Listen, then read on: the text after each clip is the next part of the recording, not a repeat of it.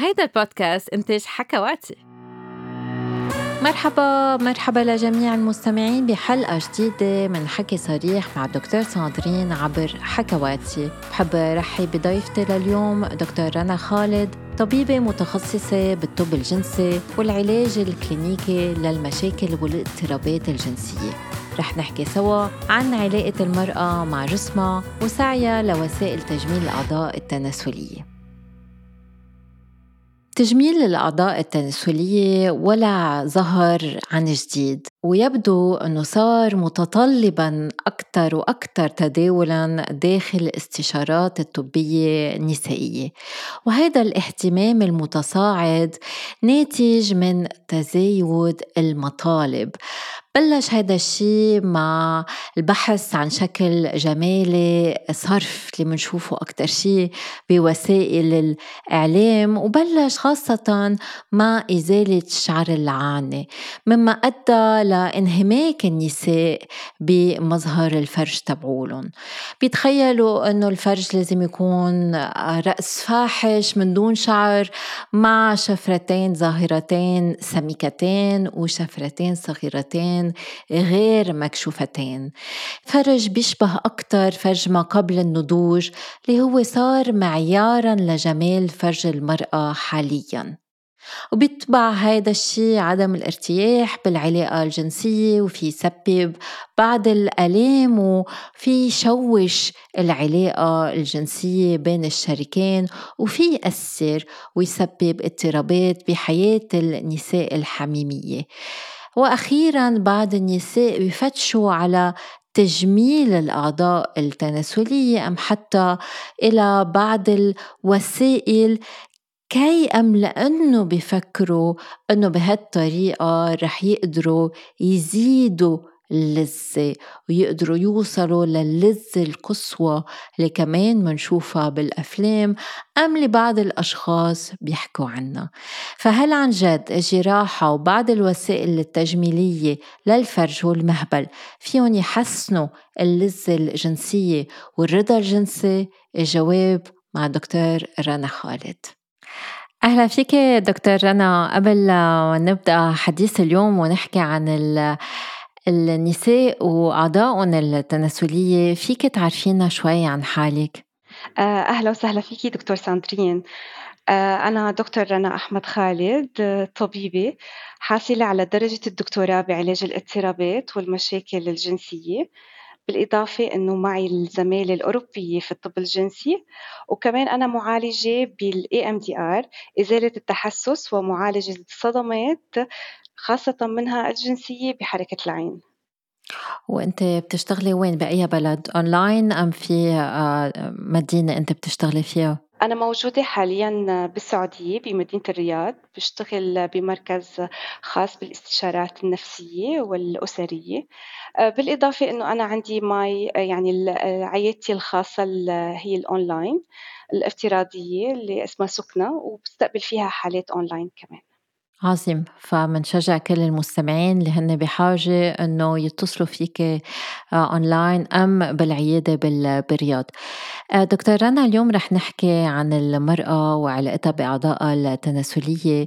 وأول سؤال إجا على راسي هو هالصورة اللي منشوفها آه، بوسائل الإعلام بالأفلام الإباحية هالصورة المثالية للفرج اللي بيكونوا هيك نظيف آه، متناسق هل هيدي الصورة واقعية؟ للأسف للأسف الشديد إنه الأفلام الإباحية والصور الجنسية عم تعطينا صور مشوهة ومختزلة وبالتالي خطيرة جدا عن أعضاء المرأة الجنسية هلأ نحن بدنا نقول إنه هي صور غير واقعية ابدا وهي عم تؤدي إلى تشوه صورة الجسد عند المرأة وخاصة منا صورة جسدها الجنسية. خلينا نحن لما نحن بنقول إنه عم يعطونا صورة مشوهة وغير طبيعية طب نحن لازم اليوم نعرف شو هي الصورة الطبيعية للمرأة وللفرج عند المرأة؟ هلأ الفرج عند المرأة هو متنوع يعني بيجي بأشكال وأحجام وألوان مختلفة. خلينا نحن نقول إنه بشكل عام هو الستركتشر أو خلينا أو أو الشكل الخارجي لدى معظم النساء هو شكل مماثل. إلا أنه بيختلف بالتفاصيل من حيث الطول والعرض من حيث شكل الشفرتين سواء الخارجية أم الداخلية كمية شعر العاني اللون والرائحة. نعطي تشبيه أوضح للمستمعين. نحن كلنا نساء أو كبشر عنا عينين عنا أنف عنا تم عنا دينين عنا شعر. هي التفاصيل الصغيرة اللي بتخلينا أشكالنا الصغيرة المتفاوتة بالتفاصيل هي اللي بتخلي كل واحد فريد من نوعه كل واحد عنده بصمته الخاصة بشكله. نفس الشيء بالنسبة لفرج المرأة. يعني كل تفصيلة فيه هي ممكن أن تتفاوت بين امرأة وأخرى. أحيانا بنلاقي الشفرة الكبيرة أنه ممكن تكون هي أطول من الشفرتين الداخلتين. أحيانا العكس لا الشفرتين الداخلتين هي هن الأطول. أحيانا ممكن نلاقي في عنا عدم توازي بال بالأحجام بين الجهة اليمين والجهة اليسار. أحيانا كثير بيكون في عنا بعض النطقات عادي كثير يعني نحن بالأخير نحن كل وحدة منا عندها الشكل الخاص اللي فيها اللي هي تتميز فيه واللي هي بتكون فيه جدا طبيعية. للأسف ومثل عم تقولي دكتور رنا كنت عم بتشبهي بالوجه. إنما منلاحظ إنه هلأ كل النساء حابين يكون عندهم كمان نفس الوجه. بتحسي عندهم نفس المنخار نفس الشفاف نفس شكل الوجه نفس الشعر. فعم بيصير نفس الشيء مع الفرج. عم عم بيطلع على بالهم إنه الكل يكون عندهم نفس الشكل وهذا الشيء منه واقع أبدا. هون في يكون عنده عوارض جانبية لأنه الوجه بركي فينا نغير بملامحه من دون ما نأثر على الوظيفة إنما بس نغير بشكل الفرج بركي نأثر على وظيفته بركي نحكي عن هالموضوع بما أنه حكيتي عن اللون شو اللون الطبيعي آه، لأشفار الفرج؟ هلأ نحن لما بنجي على موضوع اللون نحن ما فينا نحن بنحكي عن طيف من الألوان الطبيعية اللي بتتراوح بين الوردي إلى الأرجواني إلى البني إلى الأسود وهون نحن بدنا نشير لموضوع كتير مهم إنه نحن اللون بيختلف أحيانا مع العمر بيختلف. يعني بنلاقي مثلا الوحدة لما بتكبر بالعمر ممكن تصير اللون باهت أكثر أحيانا في عنا تغييرات فيزيولوجية طبيعية إنه ممكن تصير بالجسم هرمونات عنا عليت أو بحالة الحمل أو بحالة يعني ما قبل سن الأمل التحضير إلى انقطاع الطمس. أحيانا كمان بتصير في تغييرات هرمونية بتتغير معها كمان. اللون وطبيعة منطقة الفرج كمان ممكن تتغير نفسها بنفس الوقت. بالإضافة إنه نحن بدنا نقول على شغلة كتير مهمة إنه نحن تختلف من عرق لعرق تختلف حسب الجينات اللي آه، نحن فيها اللي اللي بيحمل في بعضهم بيحملوا جينات هي بتعطيهم الاستعداد لأنهم يكون عندهم المنطقة لونها شوي أغمق. من غيرها. فنحن بالتالي لما كمان حتى حنحكي عن اللون نحن بدنا نحكي إنه في عنا المنطقة الفرج ممكن يكون لونها درجة أو درجتين أغمق أحيانا من لون البشرة العادية. فهذا شيء طبيعي جدا أنه يكون موجود. وإذا حبينا نحن نفتح هذا اللون لأنه آه، بمخيلتنا اللون الأفتح أحلى ولأنه في ضغط كمان بعض الأوقات من الرجال ومن الأزواج بيجوا هن بيطالبوا بهالتغيير هل استعمال كريمات ومستحضرات آه، بتفتح لون الأعضاء التناسلية صحي؟ خليني هلأ أنا أقول إنه نحن لهلأ أوكي ما عنا إجراء معتمد طبيا لتفتيح اللون آه، منطقة الفرج فينا نقول عنه إنه هيدا إجراء آمن وصحي وطبي ابدا. هلأ هي ما بدنا نقول إنه في عنا كثير عوامل بتأثر على على المنطقة. هي المنطقة تحت منطقة الفرج بتحمل جلدة ناعمة حساسة رقيقة جدا. يعني اللي ممكن نحن نحطه على ممكن جلدة إيدنا هو ما نفسه ذاته جلدتنا تحت بالمنطقة الفرج ما تتحمله. هو عندها خاصيتها اللي حساسة وناعمة اللي بدنا نكون منتبهين نحن شو المادة اللي نحن عم نحطها.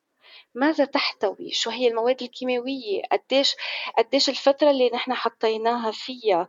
هل نحن الكيمائي كيميائية الجسم تبعنا بتتحمل هيدا الشيء ولا لا؟ يعني ومين اللي عم يستعملها؟ هل هي آمنة أو غير آمنة؟ في كتير أشياء يعني أو أسئلة ممكن نحن تطلع وتطرق على الذهن لما نكون نحن عم نحكي بهيدا الموضوع التبييض. وخاصة بدنا نرجع نحط بعين الاعتبار إنه من الطبيعي جدا إنه تكون المنطقة داكنة أو درجة أو درجتين أغمق من من بشرتنا. فبدنا نشوف إذا ما كان عندي أسباب تستدعي إني أنا فوت بهاي العملية. هاي عملية خطيرة خاصة إنه عندها بعض خلينا نقول العوارض الجانبية. بعض الكريمات ممكن هي تحرق. فممكن تسبب لنا آه، حروقات والحروقات نحن بنعرف بالأخير حتعطينا درجة آه، يعني اغمق من الدرجة العادية. ممكن تسبب لنا الألم أو ممكن تصير الألم حتى عند ممارسة الجنس أو فقط الألم عند اللمس. في كثير أشياء ممكن نحن آه، عوارض جانبية نقدر نتجنبها إذا تجنبنا بعض الإجراءات اللي أنا بتصور إنه ما كثير ضرورية إذا نحن تقبلنا طبيعة المنطقة وفهمنا طبيعة المنطقة ولونها الطبيعي كيف لازم يكون.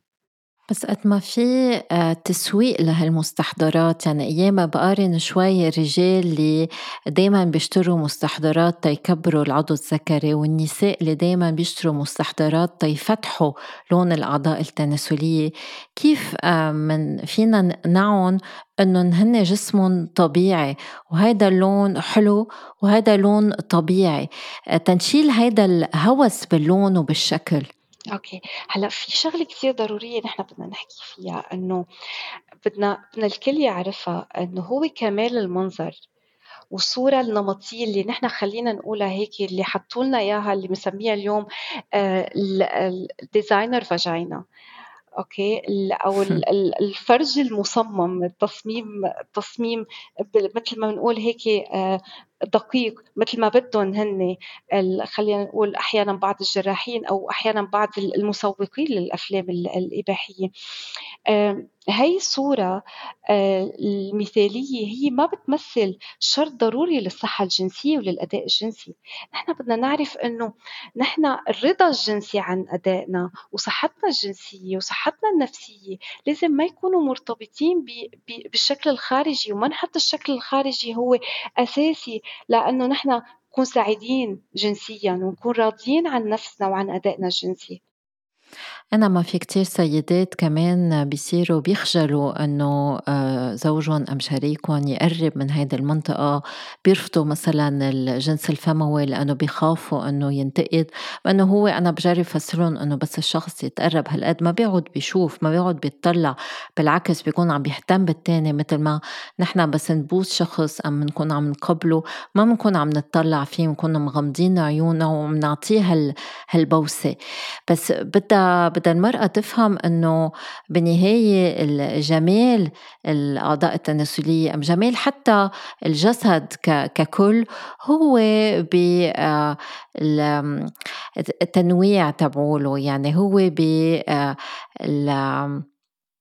اللون اللي بيكون مختلف ما في يكون مثالي مثل ما الشخص عنده إياه براسه. ومثل ما قلت هذا الشيء آه، ما بيأثر على الوظيفة الجنسية لبل في دراسة فرجت إنه كل ما المرأة بتكون مرتاحة مع نفسها ومتقبلة نفسها كل ما وظيفتها الجنسية بتكون أحسن.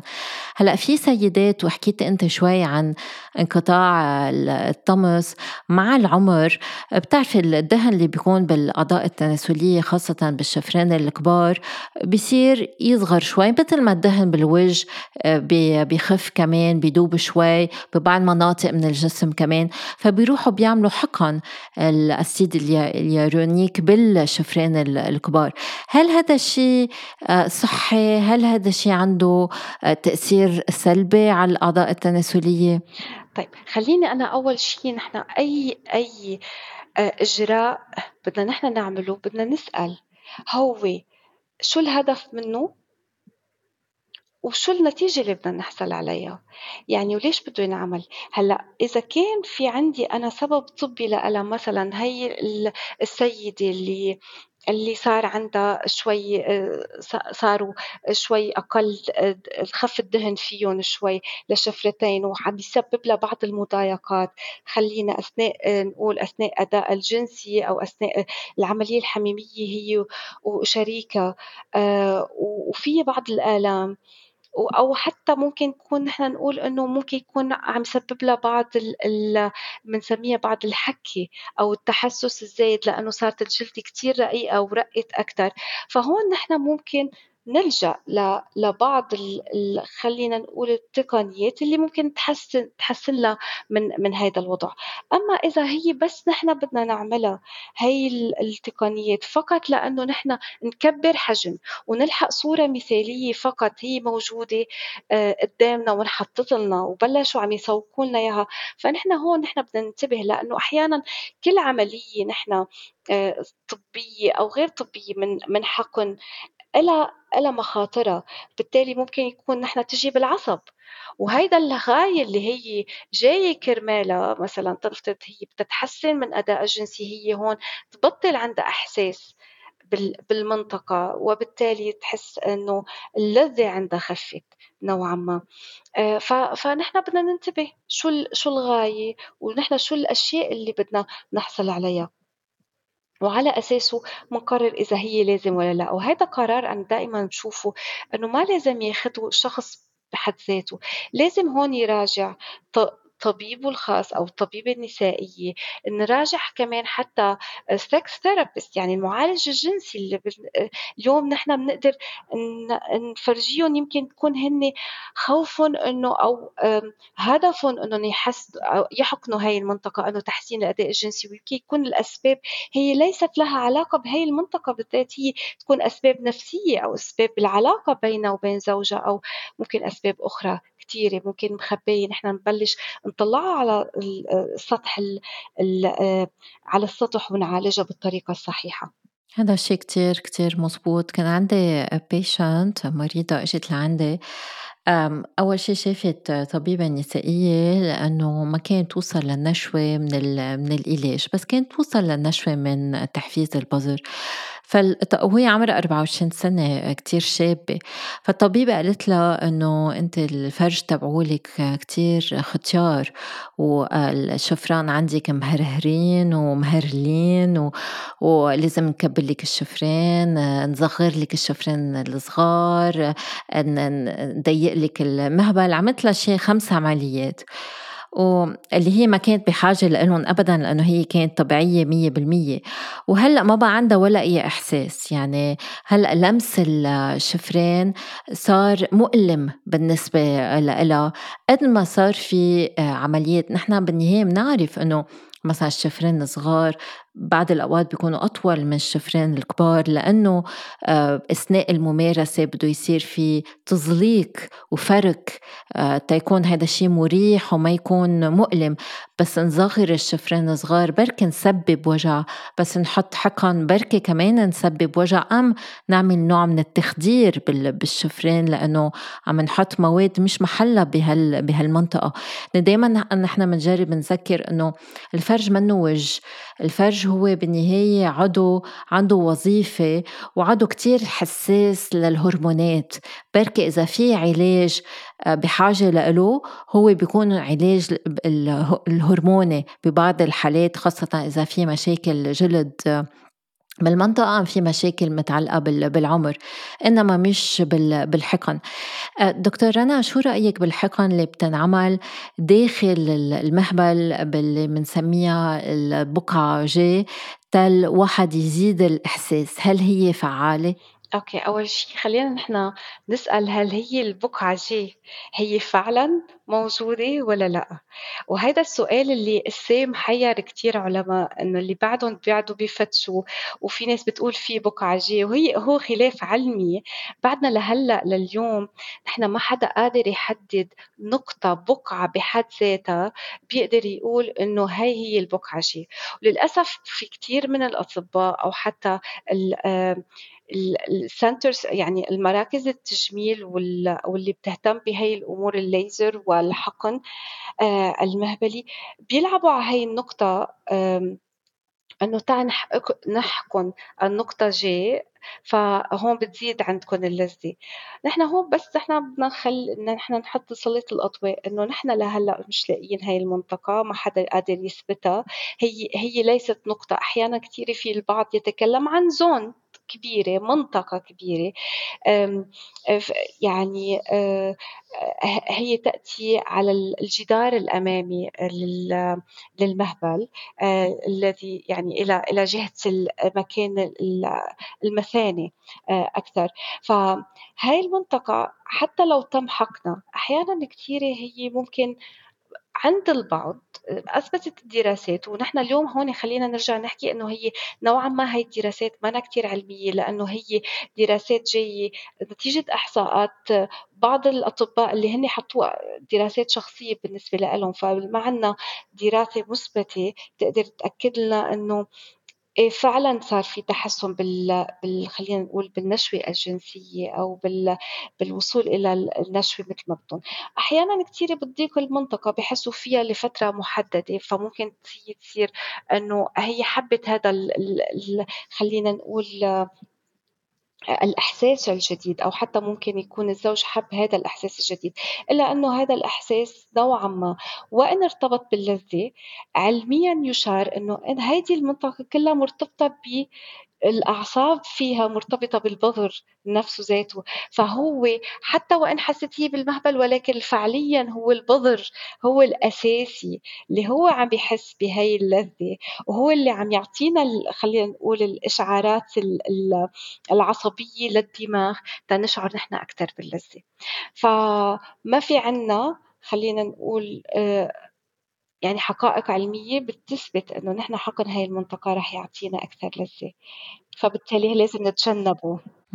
مهم اللي عم تقوليه وبالنهاية بما إنه آه، بركي هالبقعة منا موجودة بس أكتر هي تشابك بين البظر الإحليل مجرى البول والجدران الأمامي للمهبل آه، بعض الأوقات التمارين آه، عضلات كعب الحوض فيها تأثر على هذه المنطقة تغيير الوضعيات في يأثر. كمان التحفيز الخارجي في يزيد اللذة يعني في كتير تقنيات طبيعية رح نقول فيها تزيد اللذة بس بده الواحد يحط المجهود يعني مثل الشخص اللي حابب ينحف بس إنه ما بده يعمل رياضة وما بده يعمل دايت بده إنه العملية آه، تخليه يصير نحيف. إنما ما هيدا الشيء ما بيضل على المدى البعيد حتى إذا كان في أي نوع من من الفعالية.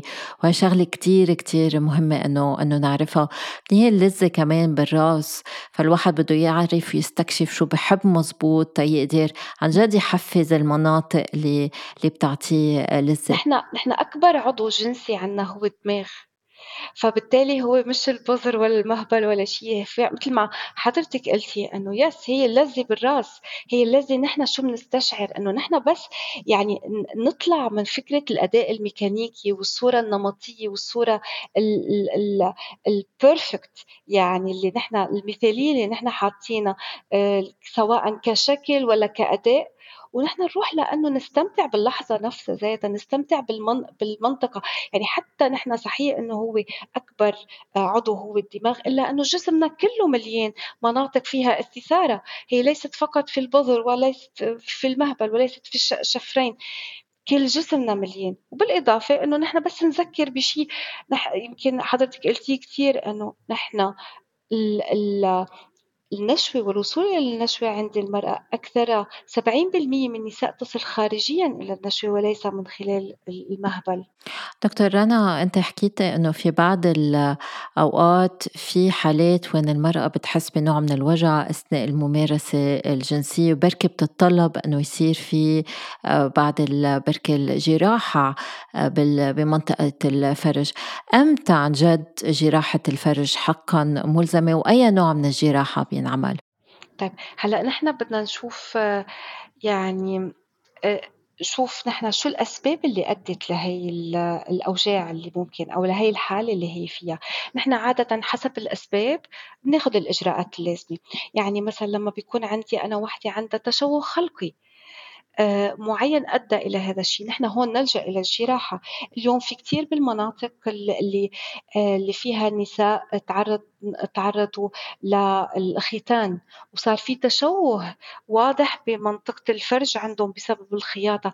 هون نحن بنلجأ لهم هون للعمليات اللي إيه نحن بنقول إيه عمليات تجميلية يعني اللي رد الصدع اللي اللي صار بالمكان. لا يرجعوا يرجعوا يحسوا ب آه، بالمنطقة ويصير عندهم إحساس جنسي آه، إيجابي بالمنطقة نفسها. في بعض العمليات نحن بنشوفها بسبب مرضى السرطان اللي تعرضوا للراديوثيرابي للإشعاعات أو حتى للكيموثيرابي للعلاج الكيماوي اللي عنده. سبب لهم بعض خلينا نقول الترهلات بالمنطقة أو بعض الالتصاقات بالمنطقة. هون نحن فعلا بحاجة. دائما أحيانا كثير في بعض بعد آه، الولادات لما بتكون الولادة فيها بصير فيها الولادة المهبلية لما بصير فيها بعض الصعوبات المعينة وبصير فيها بعض تشوهات خلينا نقول للأناتومي للتشكيلة الطبيعية تبع المنطقة آه، فهون نحن ممكن نلجأ للعمليات للتصحيح وليس دائما خلي خلينا نحط بقدامنا شغلة مهمة إنه نحن أحيانا لما بنلجأ للعمليات نحن بنلجأ لها لتصحيح الأشياء وليس للتجميل.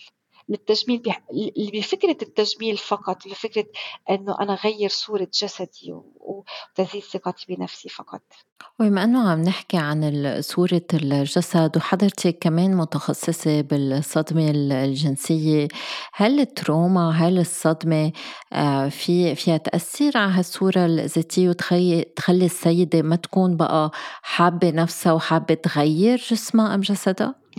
طبعًا هلأ هي الصدمات الصدمات اللي بتصير معنا خاصةً بمراحل معيّنة بالطفولة أو حتى بعمر المراهقة. آه، إلها كتير أثر آه، سلبي على صورة الجسد، هلأ نحن دائمًا شو بنقول في في في في عبارة دائمًا نحن بنستعملها the body keeps the scores يعني الجسم بيخزن حتى مثل الآلام آه، اللي له. فبعض الآلام اللي ممكن تكون صارت جسدية هي دائما عم تحسها. السيدة. وبالتالي هي دائما ترفض جسمها. يعني نحن اللي بيتعرضوا للصدمات خاصة من الجنسية والتحرشات الجنسية بنلاقيهم بعد فترة بيرفضوا جزء كتير كبير من من جسدهم بيرفضوا المنطقة كاملة. فبتصير هاي المنطقة خارج نطاق التغطية تبعيت تبعيتهم. لما بيجوا نحن عم نتعاملوا معها أو نحاول نتعامل معها هن ما شايفينها إلا إلا بصورة مشوهة شايفينها بصورة آه، قبيحة جدا. فما بيعودوا بيتقبلوها نوع من ال... خلينا نقول التعويض النفسي تبعهم اللي بيعملوه إنهم أوكي أنا بركي غيرت بشكلها فممكن أنا أصير أتقبلها أكثر إلا أنه للأسف أنه حتى لما بيروحوا بغيروا بالمظهر الخارجي بعملية التجميل أو بالحقن أو اللي هو بالليزر اللي هو. أحيانا كتير ما بيقدروا يوصلوا لهذا التصالح مع هيدي المنطقة اللي هن أساسا رفضوها لسنين ولأيام فهون نحن بنرجع من نحكي إنه ضرورة العلاج النفسي. في شغلة كتير مهمة أنا هون حابة أذكرها إنه نحن بدنا ننتبه إنه نحن اليوم عنا اضطراب، اضطراب تشوه صورة الجسد. هو من الاضطرابات الحقيقية النفسية اللي لازم نحن أحيانا كثير بنتغا يعني بعض كثير من الأطباء بتغافلوا عنه إنه خلص هاي جيتني بدها تعمل أول عملية بدها تعمل ثاني عملية إنه هي حابة هيك. لا ممكن يكون فعلا عندها اضطراب تشوه صورة الجسد واللي بيستدعي أساسا تدخلات من آه، طبيب نفسي أو من أخصائيين نفسيين لعلاج هي الحالة.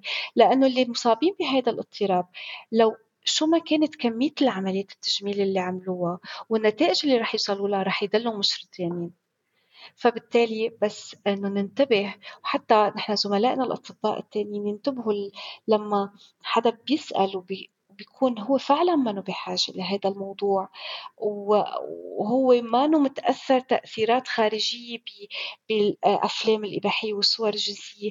ننتبه أنه نحن نحيلهم لأخصائيين نفسيين أو الطبيب النفسي لتقييم هذا المرض أو الاضطراب.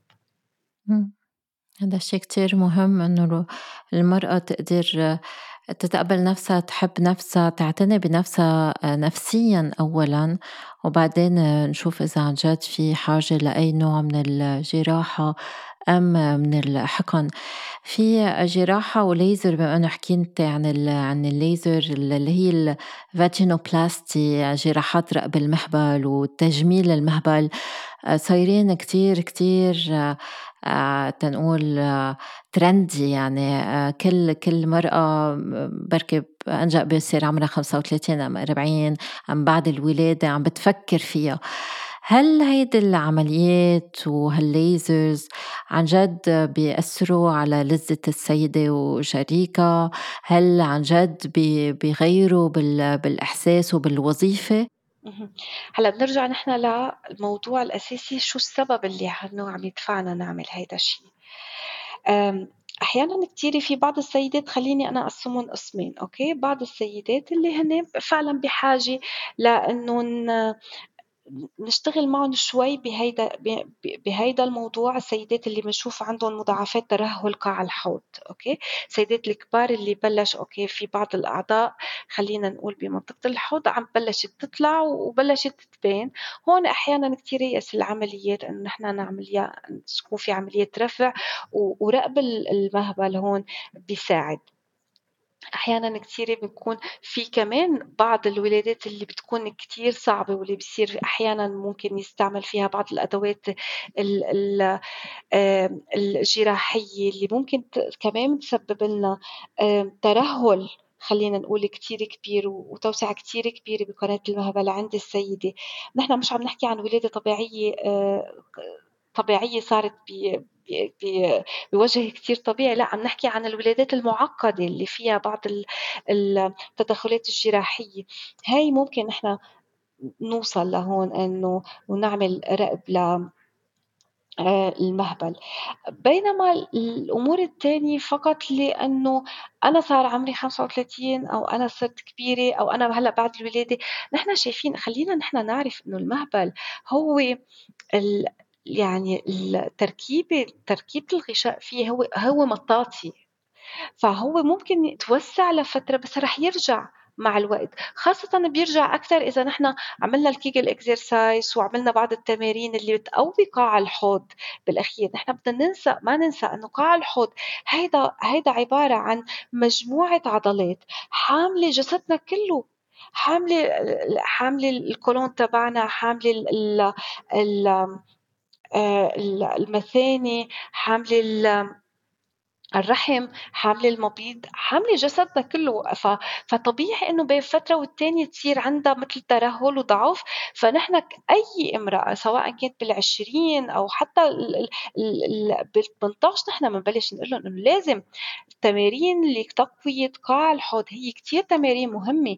ما لها علاقة إذا أنا حامل ولا ماني حامل. إذا كنت آه، أنا آه، متزوجة أو غير متزوجة. إذا كنت شو ما كانت الحالة لازم نحن نبلش نقوي هاي القاع الحوض مشان نحن كمان نحافظ على خلينا نقول المرونة تبع المهبل. إنه هيدي هيدي العضلات اللي فيها نوع من المطاطية هي العضلات المطاطية.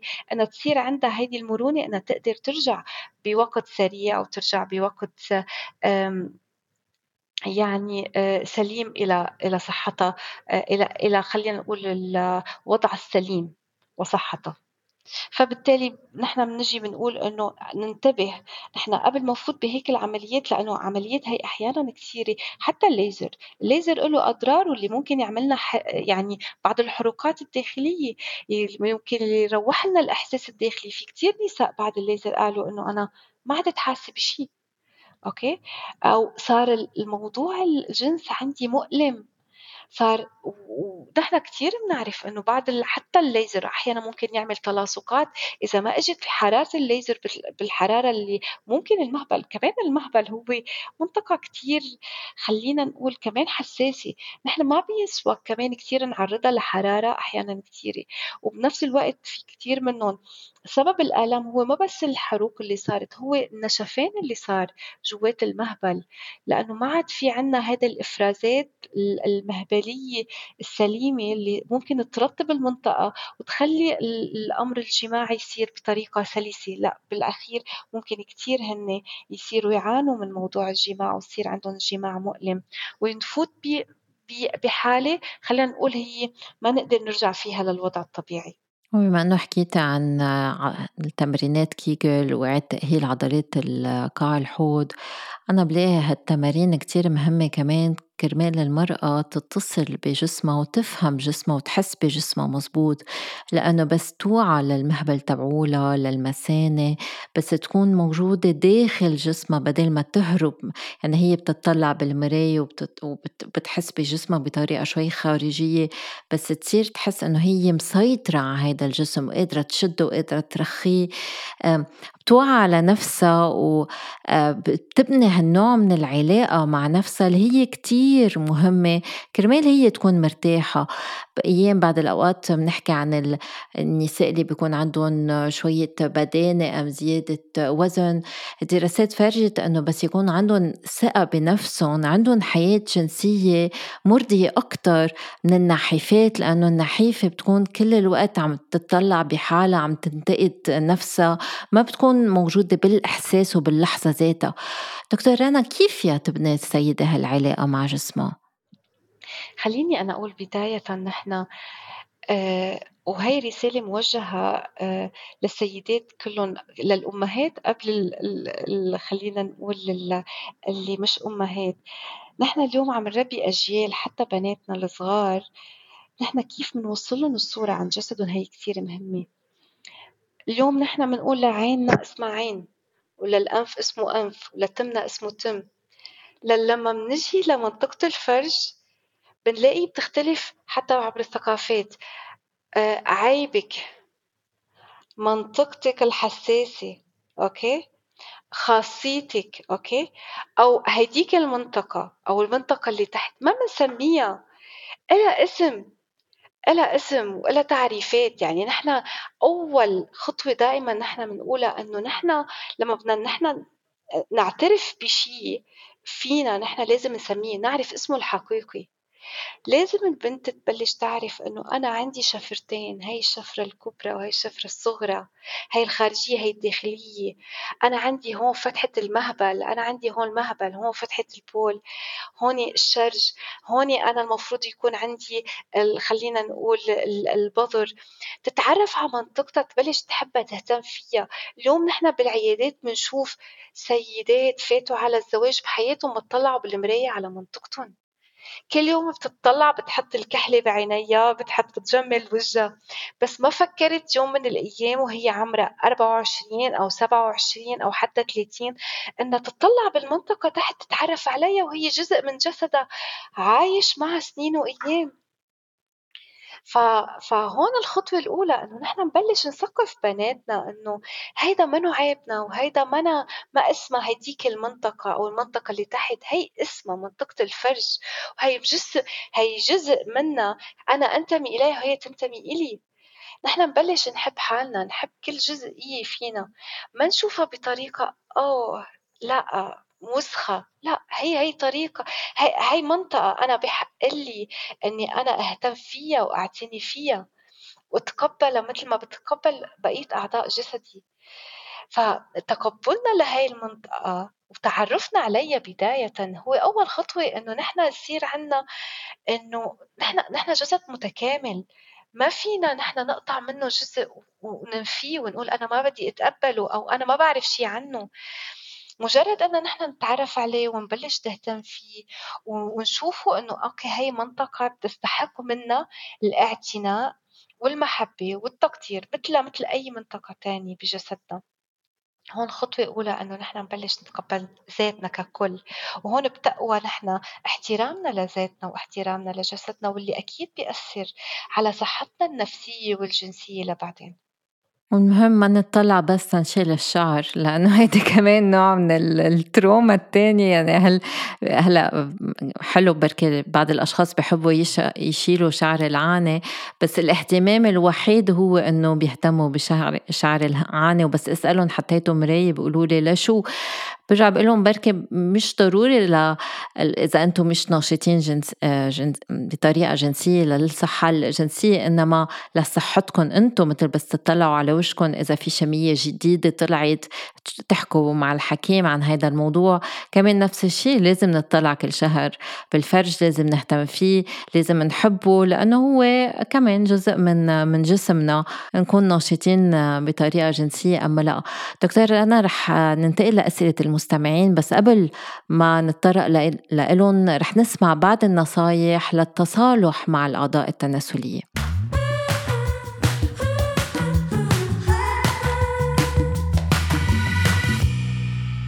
بس تحاولي أنك تعطي لجسمك الاحترام والتكريم اللي بيستحقه في بعض الأمور لازم تعرفيها عن جسمك. أولا أسماء الحيوانات الأليفة مهضومة وكتير لطيفة إنما كتير مهم أنك تعرفي الأسماء والمصطلحات المضبوطة لأعضائك التناسلية وكتير مهم كمان أنك تعلمي فتياتك وبناتك وأطفالك أما المدرسة نعلم المصطلحات الصحيحة.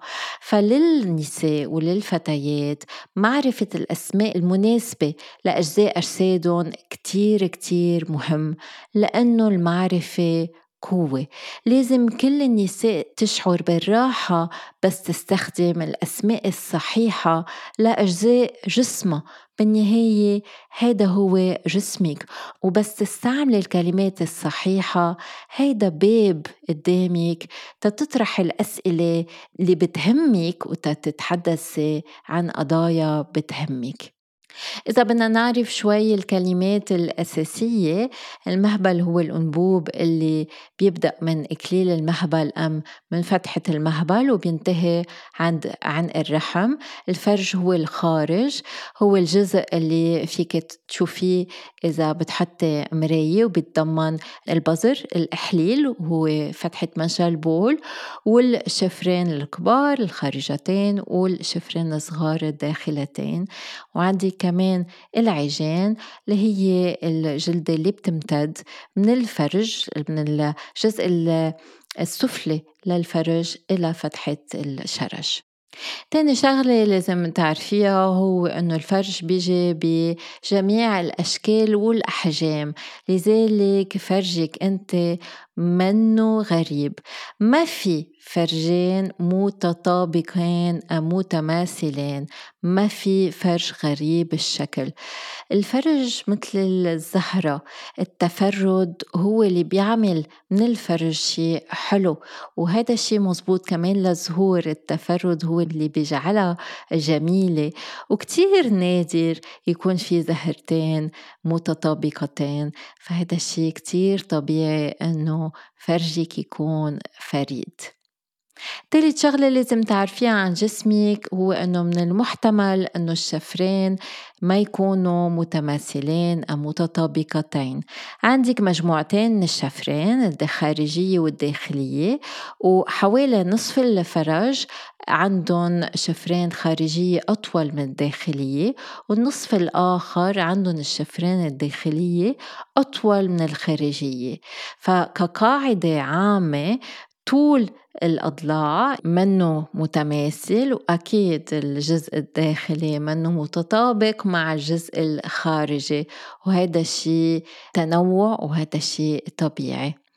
رابع شغلة لازم تعرفيها أنه أنت أسوأ ناقد لفرجك معظم الشركاء الجنسيين منهم أطباء نسائية وبالتالي ما عندهم هالخبرة اللي بتجي من فحص آلاف الفرج. هلأ البعض بيحضروا أفلام إباحية إنما الأشكال اللي منشوفهم بالأفلام الإباحية منا واقعية.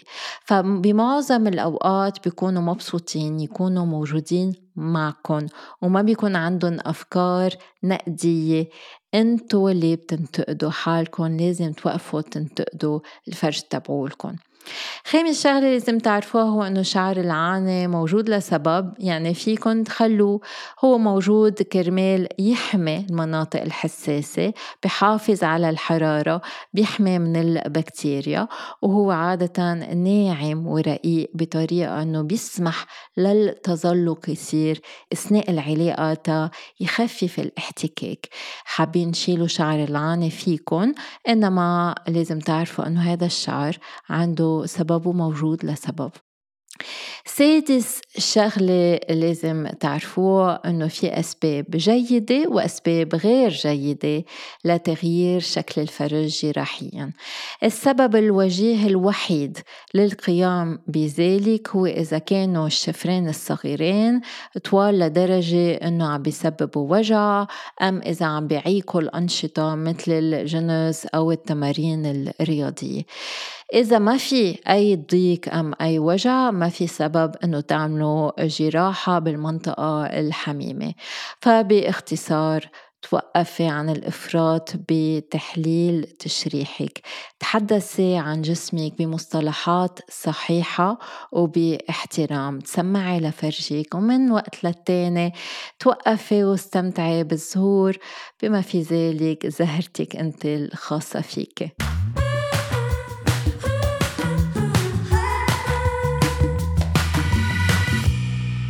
دكتور رنا اجينا تعليقات وأسئلة عن الموضوع ورح نجاوب على بعض منها في آه، سيدة عم بتقلنا هل بتقدم ممارسة الجنس أم ممارسة كمان العاده السريه أم إمتاع الذات لتغيير لون أو شكل أشفار الفرج okay. هلأ نحن بدنا نقول أول شيء بداية إنه بشكل عام ممارسة الجنس المهبلي أو العادة السرية ما بيغيروا لون أو أشكال الفرج okay؟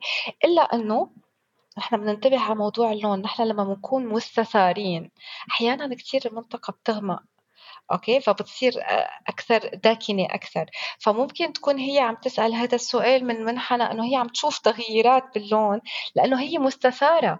فهو ال ال خلينا نقول هو حتى لو كان في عندي تغيير باللون بسبب الممارسة الجنسية هو ممكن يكون تغيير آني لحظي.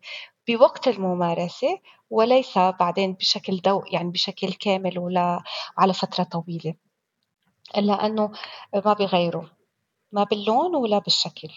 بالعكس خلينا نحن نقول دائما إنه حتى عند ال عند ال اللي بتكبر بالعمر والكتير نساء اللي لما بيحسوا حالهم إنه أوكي أنا بلشت قربت على سن الأمل وانقطاع الطمس عندي إنه أنا خلص ما عاد بدي آه، أعمل ممارسات جنسية، نحن بنقول الممارسات الجنسية المتكررة هي مثل الفيول آه، أو يعني هي مثل البنزين اللي نحن بنعبيه مشان يتدلى المنطقة حيوية، فنحن كل ما مارست السيدة الجنس حتى بعمر متقدم كل ما ضلت محافظة على على صحتها صحة الفرج عندها وعلى حتى الخاصية المطاطية اللي عنده.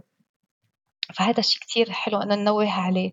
الاستمرارية والاستمرارية بالمتعة تيصير في ترطيب تتعيش هالمنطقة وتتحرك كتير مهمة لصحة المهبل والفرج في سيدة دكتور رنا عم بتقلنا إنه البظر عندها صغير كتير صغير.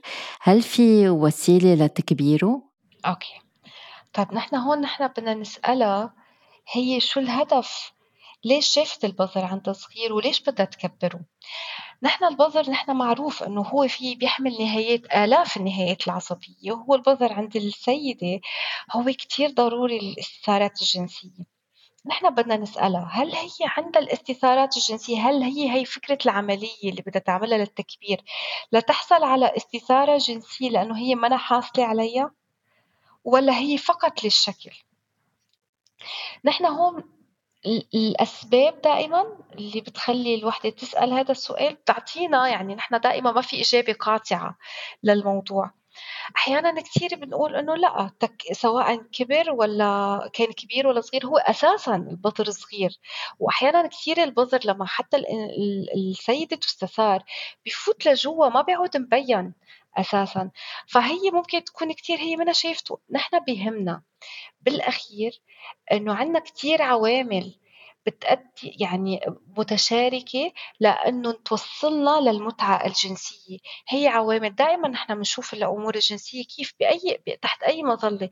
تحت المظلة البيولوجية أنه نحن فيزيولوجيا كيف كيف نحن إذا نحن صحيين ولا لأ. بيولوجيا نحن عنا الصحة الكاملة كل كل الأعضاء عنا شغالة بطريقة مضبوطة. نفسيا الحالة النفسية تبعيتنا كيف؟ أنا أنا حتى لو صار في تكبير للبظر وأنا حالتي النفسية سيئة وأنا تقديري لذاتي منخفض وأنا عندي اكتئاب أو عندي قلق أو عندي اللي عندي إياه من المشاكل النفسية هيدا التكبير ما رح يغير بالموضوع. لأنه أنا العامل النفسي كمان هو كتير عامل مهم لأني أنا أقدر أوصل للرضا الجنسي اللي بدي إياه. وفي عنا العامل الآخر قلنا عامل بيولوجي عامل نفسي وعامل اجتماعي. اجتماعي يعني كيف طريقة العلاقة بينه وبين زوجها. أو بين شريكها هي هل في تفاهم؟ هل هل في نقد؟ هل في احترام؟ آه، هي بشو مشغولة أحيانا الأوضاع المالية بتأثر الأوضاع الاجتماعية بتأثر آه، أوضاع السياسية بتأثر. فكتير أمور في كتير عوامل لازم ننتبه عليها قبل ما نحن ناخد قرار مثل هاي القرارات إنه نحن نكبر أو نصغر وبالأخير نحن نفوت بعمليات نحن منا بحاجة لها لأنه السبب الحقيقي هو مش هونيك السبب الحقيقي بعوامل أخرى تاني مخبية لنا هذا شيء كتير مهم. وفينا نعطي مثل مثلا بس يصير في تكبير للثدي كتار من السيدات بيشتكوا من قلة الإحساس على حلمات الثدي. فالواحد بده ينتبه إنه أكبر الحجم بس يكون أكبر مش يعني في إحساس أكتر. هذا الشيء كتير كتير مهم لازم نركز عليه. آه، آخر سؤال من سيدة عم بتقول زوجها عم بيشتكي إنه مهبلي صار واسع. هل جراحة رقب المهبل هي الحل؟ أوكي. نحن دائما قلنا إنه الجراحات بنلجأ لها آخر آخر الحلول. بنحاول نحن بداية نحن نشوف عمرها للسيدة قديش. هي وزنها أحيانا كثير الوزن بيأثر آه، على على موضوع طبيعة الفرج نفسه وعلى الوساعة تبعيته. فنحن بدنا ننتبه على مواضيع كتير ننتبه عليها. نبلش نعمل تمارين كيجل اكسرسايز تمارين لتقوية قاع الحوض. ونحاول نحن يعني بعض التمارين المعينة اللي نحن ممكن تنعمل أثناء حتى أثناء المجامعة إنها هي تحاول تشد وتبلع العضلة وترجع ترخيها. هذا كمان من من التمارين المهمة اللي ممكن تحرك حتى الدورة الدموية بالمهبل وتخليها أنشط وبالتالي تنشط المهبل وتخلي العضلات فيه تصير إنه أو الغشاء تبعه يصير يعني مطاطي أكثر ويرجع لحجمه الطبيعي. فدائما خلينا العمليات الجراحية الجراحية كآخر آه، خلينا نقول آه، مصدر يعني آه، خلينا العمليات الجراحية كآخر حل ممكن نحن نلجأ له ونحاول نحن بالأمور الطبيعية أحسن لنا وأسلم وهذا الشيء ممكن يخلينا نحن إنه نحافظ على الطبيعة تبع المهبل ونقدر نستردها بوقت جيد. هون أنا بحب أسألها إذا عندها سلس بولي لأنه من السيدات رح يحكوا عن الجنس ورح يسألوا عن الجنس إنما مع الطبيب النساء بس يكون عندهم سلس بولي ما بيسترجوا يحكوا عنه لأنه بيعتبروا إنه هذا شيء طبيعي مع العمر. لا في حلول غير جراحية اللي هي مع إعادة تأهيل عضلات الحوض بتعطي نتيجة كتير جيدة. فإذا أنت متضايقة على غير مستوى مثل السلس البولي شو ما يكون عمرك؟ لأنه بعض الأوقات الإفراط بال بالرياضة في في ضعف العضلة. ساعتها التمارين الكيجل وإعادة تأهيل الحوض كتير بيساعدوك وما في حاجة لعمليات. بس مثل ما قلت بس يصير في عن جد ترهل بالأعضاء وتقشط المثانة هذا غير شيء بيصير وبيكون في حاجة للجراحة. الجراحة ما بتكون للذة الجنسية إنما تتعلي الأعضاء الداخلية لأنه ما بيسوا أصلا يكون عندها هبوط يعني. مزبوط وما ننسى إنه نحن مع موضوع الهبوط بيصير في عنا جفاف كمان بمنطقة المهبل بالإضافة أحيانا كتير بيصير عنا الالتهابات المتكررة. فنحن اليوم هون بيصير التدخل الجراحي هو تدخل كتير ضروري إنه نحن نكون فيه للحفاظ على الصحة الجسدية بشكل عام وصورة جسدها بشكل خاص للسيدة. وبالإضافة إنه ممكن يحسن لها حياتها الجنسية كمان. طبعا. قبل ما ننهي هيدي الحلقة بحب أذكر كل السيدات إنه يحبوا نفسهم يتبسموا لنفسهم مثل ما ولأعضائهم التناسلية مثل ما بيتبسموا آه، لأطفالهم لأزواجهم لأصدقائهم بنفس الطريقة الحب الذاتي شيء كتير كتير مهم الواحد يرتاح مع مع نفسه. مظبوط وخلينا حبي نفسك وافتخري إنك أنت مختلفة؟